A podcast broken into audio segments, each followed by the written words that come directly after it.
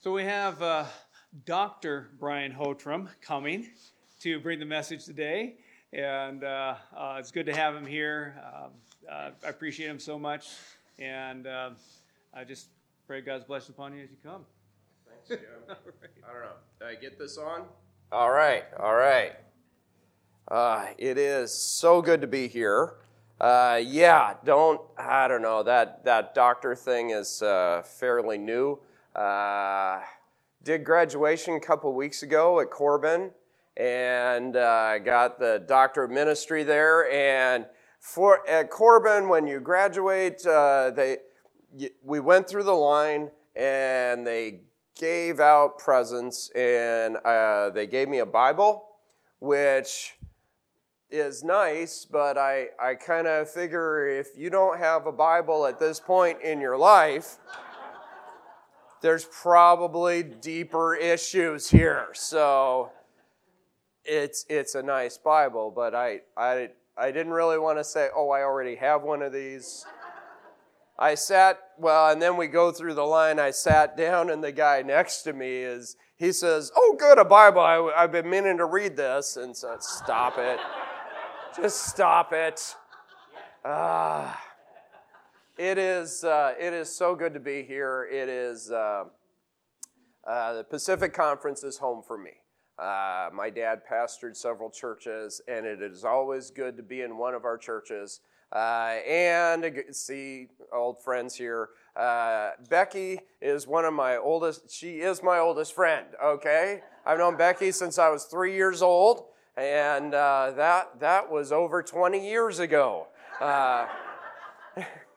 At, at, least 22 years ago. Yes, yes. And so my dad pastored at, at Manor and uh, hang out with Becky and Josh. It was all kinds of fun when we were kids, and it was awesome. And uh, it is it is so good to be here. Uh, we are uh, yes, as the superintendent, it's. Uh, I can't. I don't know. Somebody called me Randy the other day too. Uh, just it happens. It happens. Uh, yeah, people call me Randy. Uh, that's okay. People called me Ron for years because that's my dad's name. And uh, so that's okay. Uh, but uh, I can't do everything Randy did, but uh, Donalyn and I can go visit churches. And so my wonderful wife, Donalyn, is with me. You may remember her from the front of your bulletin. So if you want, uh, she will autograph that for you after. Ch- I just, I don't know, I don't know, Jim. This is this is a lot of pressure. Just put picture on the front of the bulletin. Okay, okay, but uh, yeah, we are we are making our effort to uh, just connect with churches as much as possible.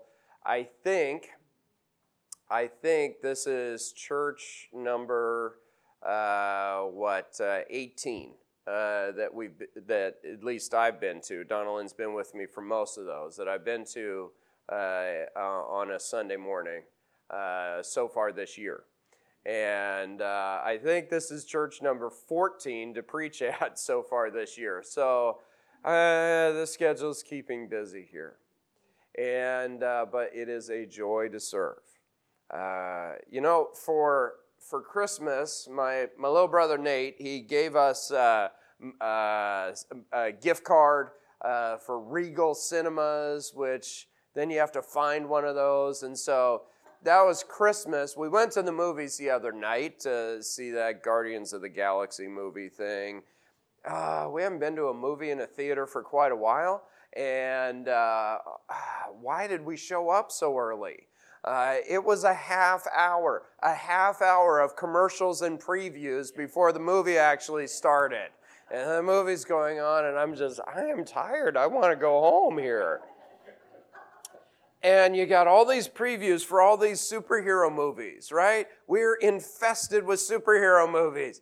I, I was on board for a while, but now it's just there's too much. There's just too much. We gotta. I'm not a big fan of government regulation, but there's got to be some sort of regulation on. There can only be so many superhero movies, and and there's enough superhero movies to where we kind of get the gist of it, right? Uh, there's you know a lot of times there's just some regular guy And then all of a sudden he gets superpowers.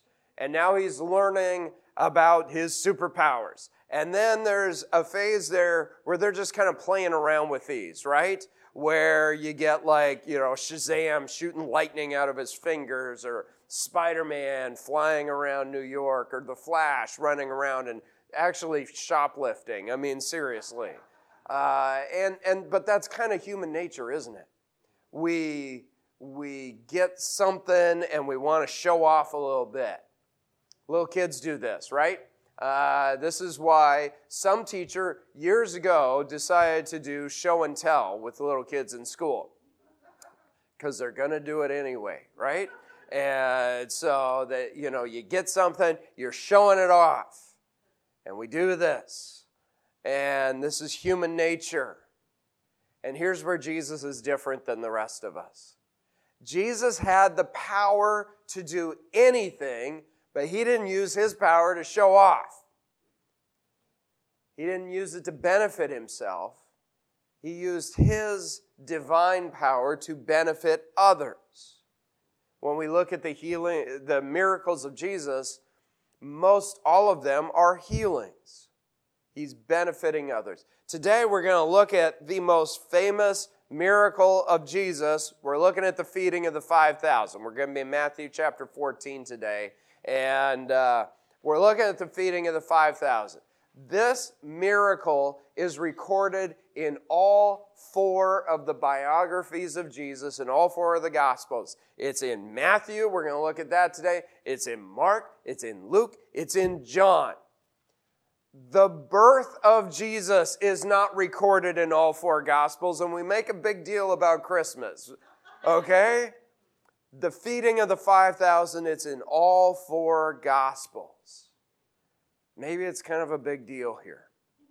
And uh, so in, in the Old Testament, Moses, he comes down from Mount Sinai with the Ten Commandments, right? Remember that? Charlton Heston's got the Ten Commandments and all that. And in the New Testament, Jesus uh, is on the mountain there. There's the Sermon on the Mount. And Jesus calls people to live to a higher standard than the law of Moses. In the Old Testament, during the time of Moses, the people are hungry. God provides for them, and He gives them manna, which is this wonder bread stuff that would just miraculously appear every morning. In the New Testament, Jesus feeds thousands of people with bread and fish the story of the feeding of the 5,000, it is important because it shows us that how God turns a little bit into a lot. And you need to know this because many times we need God to turn what little we have into a lot. Maybe you've got just a little bit of energy, okay? Anybody feel like that? Okay, I, I, I do. I, I'm, uh, yeah, I'm kind of running on empty these days. It is, uh, it is weird. I did not know how easy my life was pastoring a church tucked away in Sweet Home, Oregon. Uh, those 14 hour days kind of sneak up on me uh, quite a bit these days. Maybe you're running low on energy. Uh, maybe you're running low on wisdom. Anybody running low on wisdom? Bible says any of you lacks wisdom, you should ask. Yeah. I don't know everything. I'm finding how little I know these days, too. I thought I had it all figured out. Mm, nope. Running low on wisdom. Maybe you're running low on joy. Maybe you're running low on peace. Uh, maybe you're just running low on time. Oh my goodness. I mean, Donalyn and I are we we just we can't quite figure out how time works anymore. Uh, we don't know if it's going fast or slow, really. Uh, a week ago, we were at Sweet Home uh, for church Sunday morning, and, and that feels like a month ago uh, because every week is so busy. Maybe you're like that. You know, when you give God what little you have, He can turn it into a lot or if not like a lot, He can turn it into enough. So, whatever you're struggling with, whether it's in your church, in your home, in your family, in your work. God can take what little we have and turn it into a lot so we got enough. So, how does He do that? Whatever you're short on, whatever you're lacking, God can turn a little bit into a lot. How does He do that? We're in Matthew chapter 14 today, and, and verse 13 kind of starts off this passage. Uh, but right before that, we have the story of how King Herod Antipas killed John the Baptist, the cousin of Jesus. When the news comes to Jesus, he needs a break. John was the only one in Jesus' family that believed him, right? His brothers didn't believe him. His mom kind of had her doubts. His, uh, I mean, when Jesus went back to his hometown in Nazareth, that didn't work out well. John's the only one in the family that believed him. And yet, John is killed by the Herod family. We've had run ins with the Herod family literally his entire life. And John called out the immorality of the Herod family and he was killed. Jesus was God, but he's also human. He had human emotions. He had just lost a family member in a tragic way. He needed a break. In, in the account in the Gospel of Mark, it says in Mark 6:31, then Jesus said, Let's go off by ourselves to a quiet place and rest a while. Jesus needed that. He needed to get away, get to that remote place. The problem is, he's famous, and word gets out, and thousands of people follow him. That doesn't normally happen for most of you, I'm guessing, but it happened for Jesus. Okay, so let, us actually kind of we have we're, let's wrap up this deal with Herod. It says in chapter 14 verse 10, so John was beheaded in the prison. And the head was brought on a tray and given to the girl who took it to her mother. Tragic. Horrible. Verse 12 Later, John's disciples came for his body and buried it. Then they went and told Jesus what happened. Verse 12 I use that for funerals a lot when I'm just called in to do a funeral. I have no idea who the person was. They came, they got his body, they buried it, and then they went and told Jesus. Okay, now we get to the event here. Verse 13. As soon as Jesus heard the news, he left in a boat to a remote area to be alone. That didn't work out so good. But the crowds heard where he was headed and followed on foot from many towns. Jesus saw the huge crowd as he stepped from the boat, and he had compassion on them and healed their sick. That evening, the disciples came to him and said, This is a remote place and it's getting uh, late. Send the crowds away so they can go to the villages and buy food for themselves. But Jesus said, That isn't necessary. You feed them. Verse 17, but we uh, only have five loaves of bread and two fish, they answered. Bring them here, he said. Then he told the people to sit down on the grass. Jesus took the five loaves, two fish, looked up toward heaven, blessed them. Then, breaking the loaves into pieces, he gave the bread to the disciples, who distributed it to the people. They all ate as much as they wanted Afterward, the disciples picked up 12 baskets of leftovers. About 5,000 men were fed that day, in addition to all the women and children. Okay, so Jesus and his guys, they hop in a boat and they go to the other side of the lake there, the Sea of Galilee.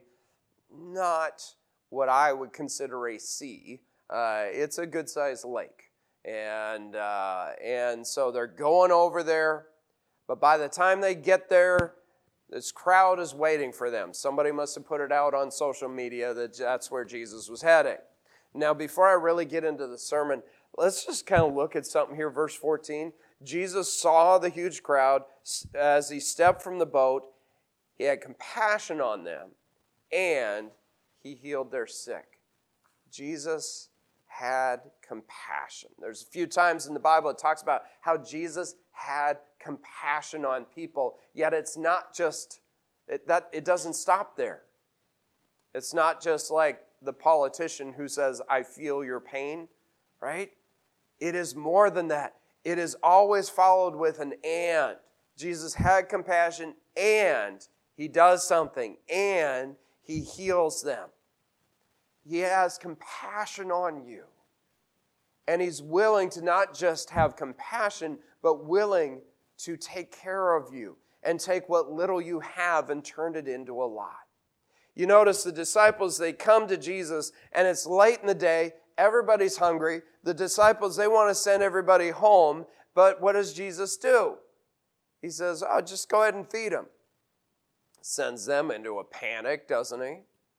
We can't do that. We don't have enough food, enough food to feed these people. So we got a situation here, and we're going to see how we get a miracle out of this a miracle that takes what little we have and turns it into a lot.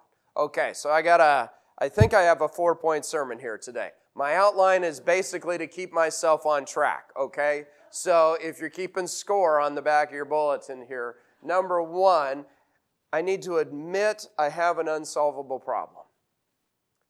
I need to admit I have an unsolvable problem. Here's the thing if you don't have an unsolvable problem, you don't need a miracle. There's too many times when we're, you know, we act like kids. I can do it myself, right? Or act like, you know, when my wife is trying to help me too. I can do it myself. But we need to admit it's an unsolvable problem. You know, this is kind of obvious, but it's true. Way too often we have a problem, and a lot of times we want a miracle because, well, it might be a little bit of work for me to actually fix this problem. uh, sometimes we actually have to put in some effort. I read a book, uh, let's see, I was on a road trip and listened to the book. Uh, the book's called Change or Die. And the author, he talks about, um, oh, heart surgeons. They are cranky people. Uh, you know why they're cranky? Because they're always telling people the same thing. What do, what do doctors tell people? You need to do two things diet and exercise, right? Yes. Do, you know, has a doctor ever told that to you? Don't raise your hand, okay. But doctors, they say, dentists, they say they have their own thing brush and floss, right? And there's a lot of things in life, just do that. Yet, heart patients, they don't want to diet and exercise. They'd rather just get the heart surgery and have that take care of it, right? However, there are, there are other times where we have an unsolvable problem and we do need a miracle. Here in Matthew 14, Jesus sees the crowd. He has compassion on them. He does teaching. He does some healing. And pretty soon it's late in the day, and the disciples say, Hey, wait a minute, we got a problem here. It's late in the day. This is a remote place. You got to send people home so they can get something to eat. And then Jesus comes up with something crazy. And Jesus says, You give them something to eat. And immediately they say, We don't have that kind of money. In the Gospel of Mark, it says it would take eight months' wages to feed everybody.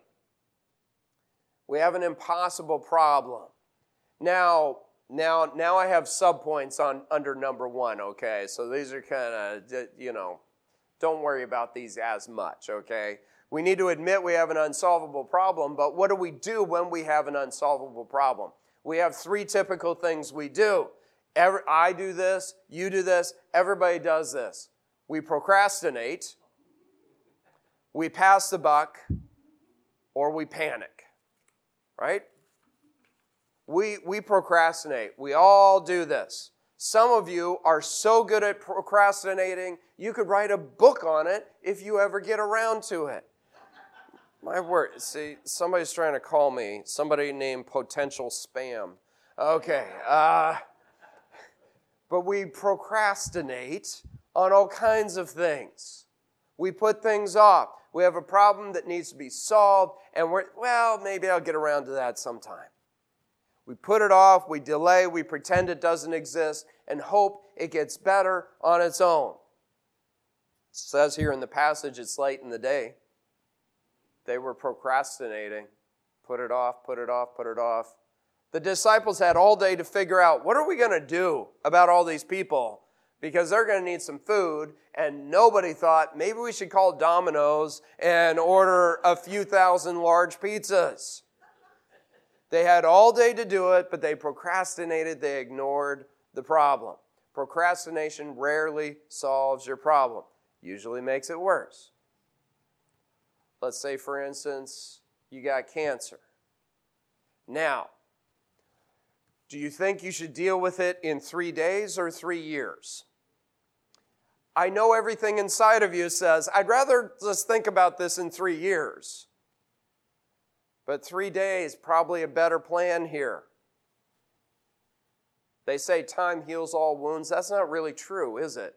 If it were true, you know, you go to urgent care and you just sit in the waiting room for a few hours and then you go home because you're all healed up, right? You waited. Time did not heal this wound. You deal with stuff. The problem, you know, what problem are you procrastinating over? What are you pretending isn't really a problem? What problem just, what kind of relationship issues you got? what's going on in your life. We procrastinate and we also we pass the buck, don't we? Human beings are really good at passing the buck, right? We're really good at finding somebody to blame our problems on. And uh, normally, you know, we see this in our society a lot, don't we? People don't want to take responsibility for their actions, so they're going to find some other group to blame. It's, you know, like it's the terrorists or the white supremacists or the Russians or the liberals or your parents, your kids, the politicians or CNN or the Kardashians or the superintendent. It's somebody's problem here. It is obviously their fault and not my fault. You know, not every problem in life is somebody else's fault. And it's not someone else's problem to fix. You can't live your life blaming others. The disciples, they said, hey, let's send everybody away. Why? They're passing the buck. Let somebody else figure out this problem on how to feed thousands of people. They didn't expect or invite thousands of people to feed. They didn't promise them food. So just, just send them away. Let's pass the buck. Just send them out somewhere else. Not my problem. Not my circus, not my monkeys, right? It's not my problem we procrastinate, we pass the buck, and we panic. You ever worry about anything? Anybody worry? Okay. Yeah, I do. Uh, I come from a long line of worriers. My mom's side of the family, mom's pretty good. My grandma, she was really good. My great grandma, oh my word, she's a really good worrier. Okay, so it's it's come from Olympic. Great grandma Pearson was Olympic class worrier here. And, and, and we do that. We fret, we get anxious, we get stressed out. I'm sure Matthew, the tax collector, he pulls out his abacus and he starts figuring out the calculations. How else did we get this? It would cost eight months' wages. I mean, like, who thinks like that? Matthew, the tax collector, does. Then, in their anxiety, it goes even higher because of the logistics of not just finding food, but getting it delivered. Do we have enough serving spoons? Do we have enough napkins? Who does anyone here have a food handler's card? and in their panic, Jesus says to them, You feed them. And Peter's like, Who are you talking to here? Are you talking to me? You can't be you can't possibly be talking to me. They have an impossible problem. They're procrastinating, they're passing the buck, they're panicking, and you know what? They are literally standing next to Jesus. Let's kind of think about that for a moment. How many times do we do the same thing, and yet Jesus is literally standing with us? They're, they're saying, there's a saying that, that is not in the Bible, and not only is it not in the Bible, it's not true. People say this thing that sounds semi religious God won't give you more than you can handle. That is totally not true, okay? That is just, next time somebody says that, just tell them that's heresy. The superintendent said that's heresy. It's totally not true. God's constantly giving you more than you can handle. He gives it to you so you can learn to rely on Him. The disciples, they have this unsolvable problem. This is definitely more than they can handle. And Jesus says, just, just do it. You do it. The point is, they needed to quit their normal approach to an unsolvable problem. They needed to quit procrastinating and passing the buck and panicking. And many times, God's going to ask you to do something impossible, something we think is physically, financially, emotionally, mentally impossible. And He does this to stretch our faith. You're not going to get a miracle until you admit, I've got an unsolvable problem. Okay, number two on my outline give God what little I already have. I need to give God what little I already have. In the Gospel of John, we see that it was uh, the disciple Andrew who is at least trying to do a little bit of problem solving.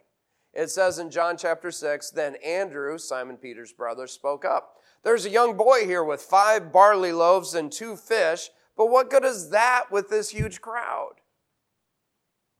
You know, Jesus did not need to use this boy's food, right?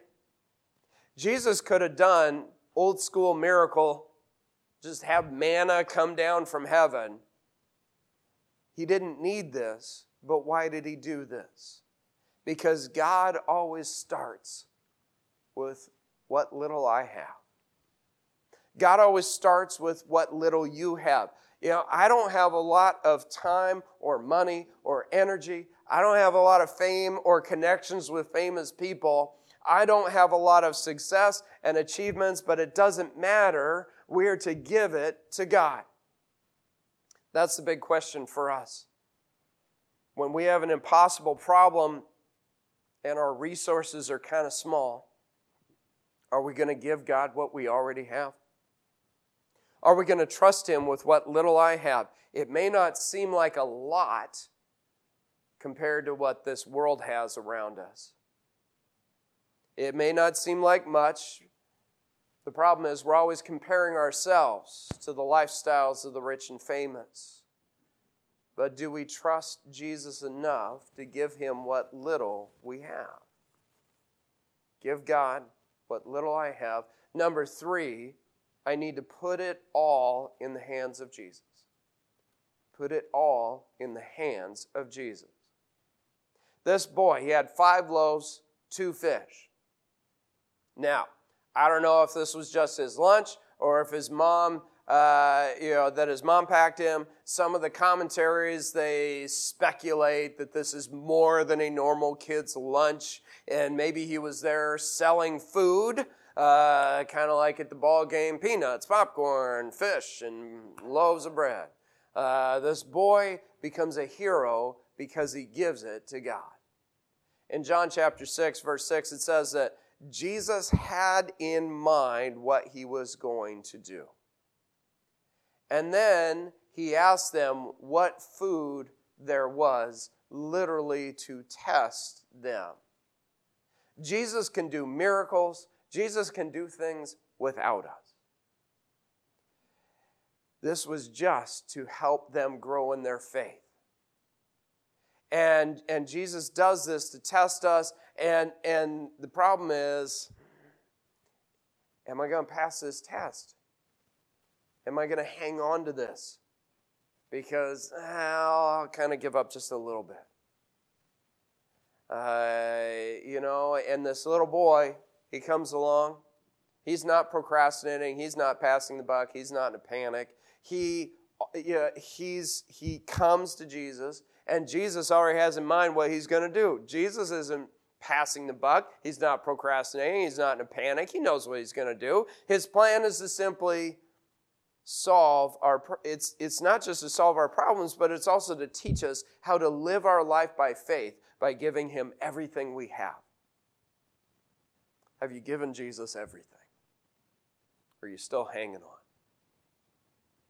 you know i kind of wonder if there were there, there's thousands of people there were there other people there that had some food there's 5,000 people. Surely somebody out there had a granola bar or an apple or something.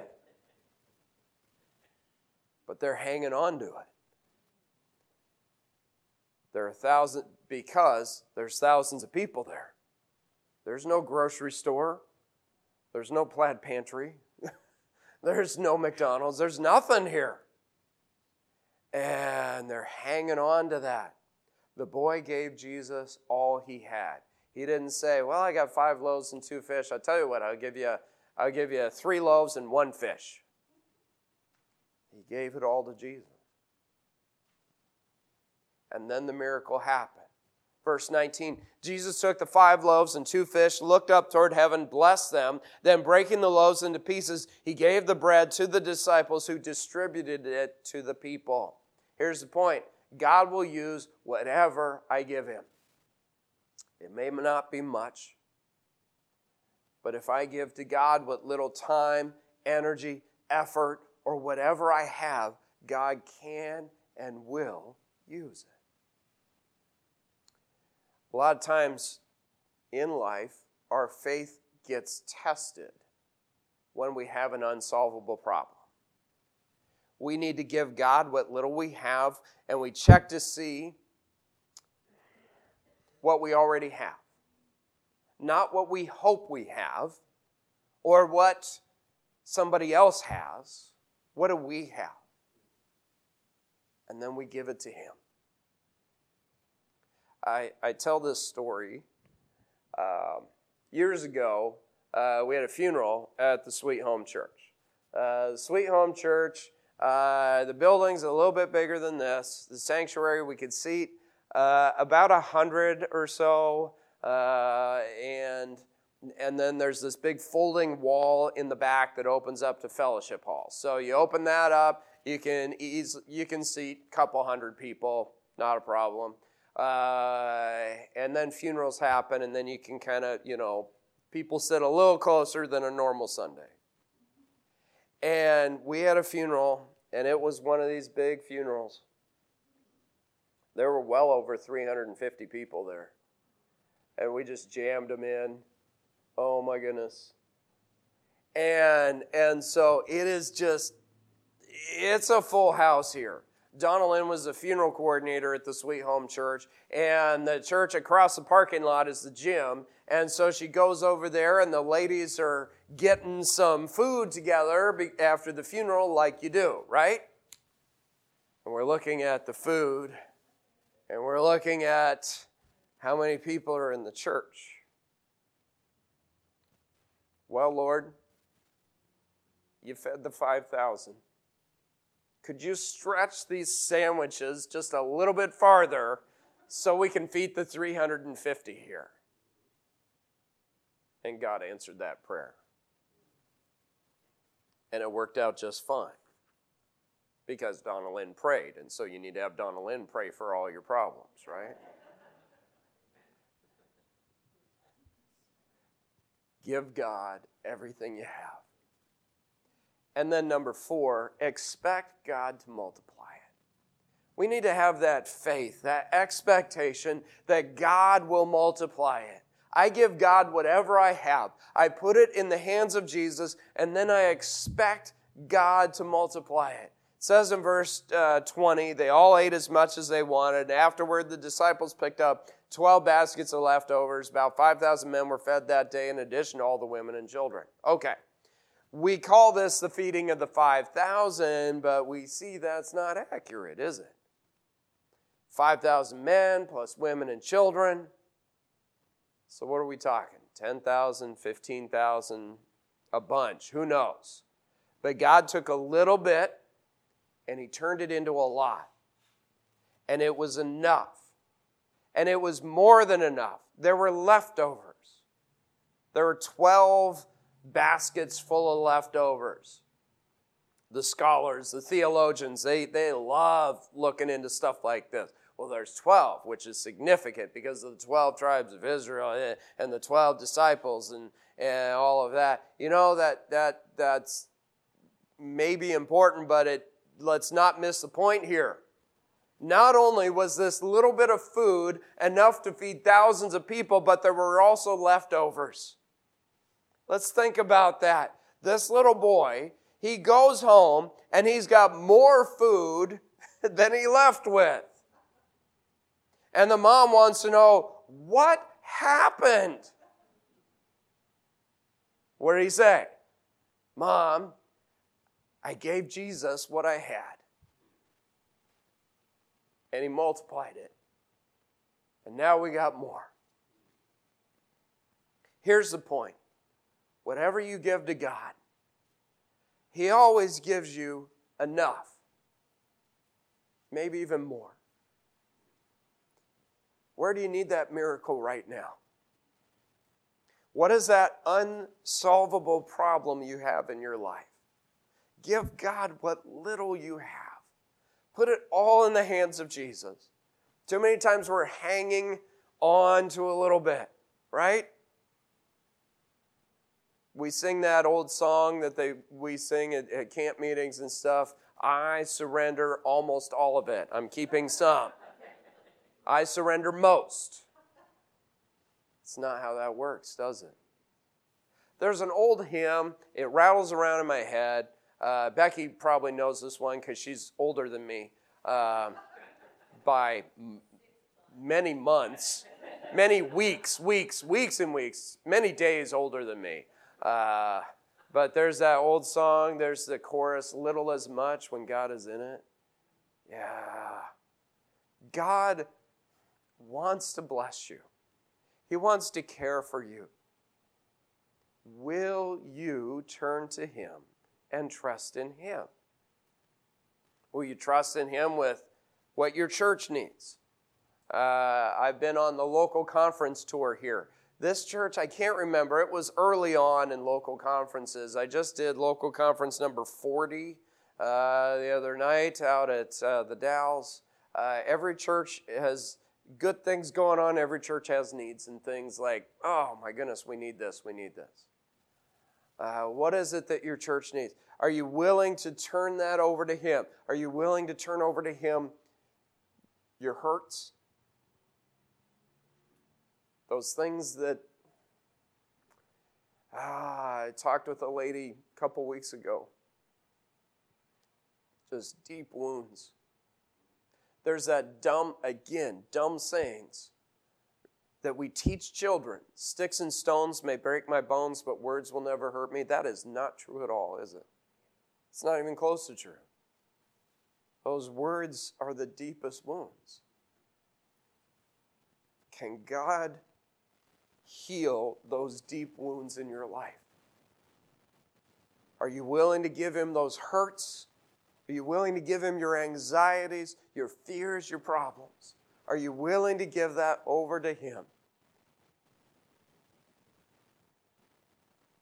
Because we know Jesus can take a little and turn it into enough. Let me pray for you, and then we'll close the service here. Lord God, we desperately need you. Lord, we are sorry for those times when we thought we could do it on our own without you. Lord, we have all kinds of things going on in our lives, and at times we try to do it ourselves. At times we try to ignore the problem. At times we just try to find someone else to blame or just panic over it. Lord, help us to turn it all over to you. That we could truly make you our Lord and mm-hmm. Savior. Lord God, we pray that you would bless each one here today, that whatever they're going through, that you could be right there with them, that you could bless them, and meet all their needs. Lord God, I pray that you bless this church, that your will would be done here in this place. We pray in Jesus' name. Amen.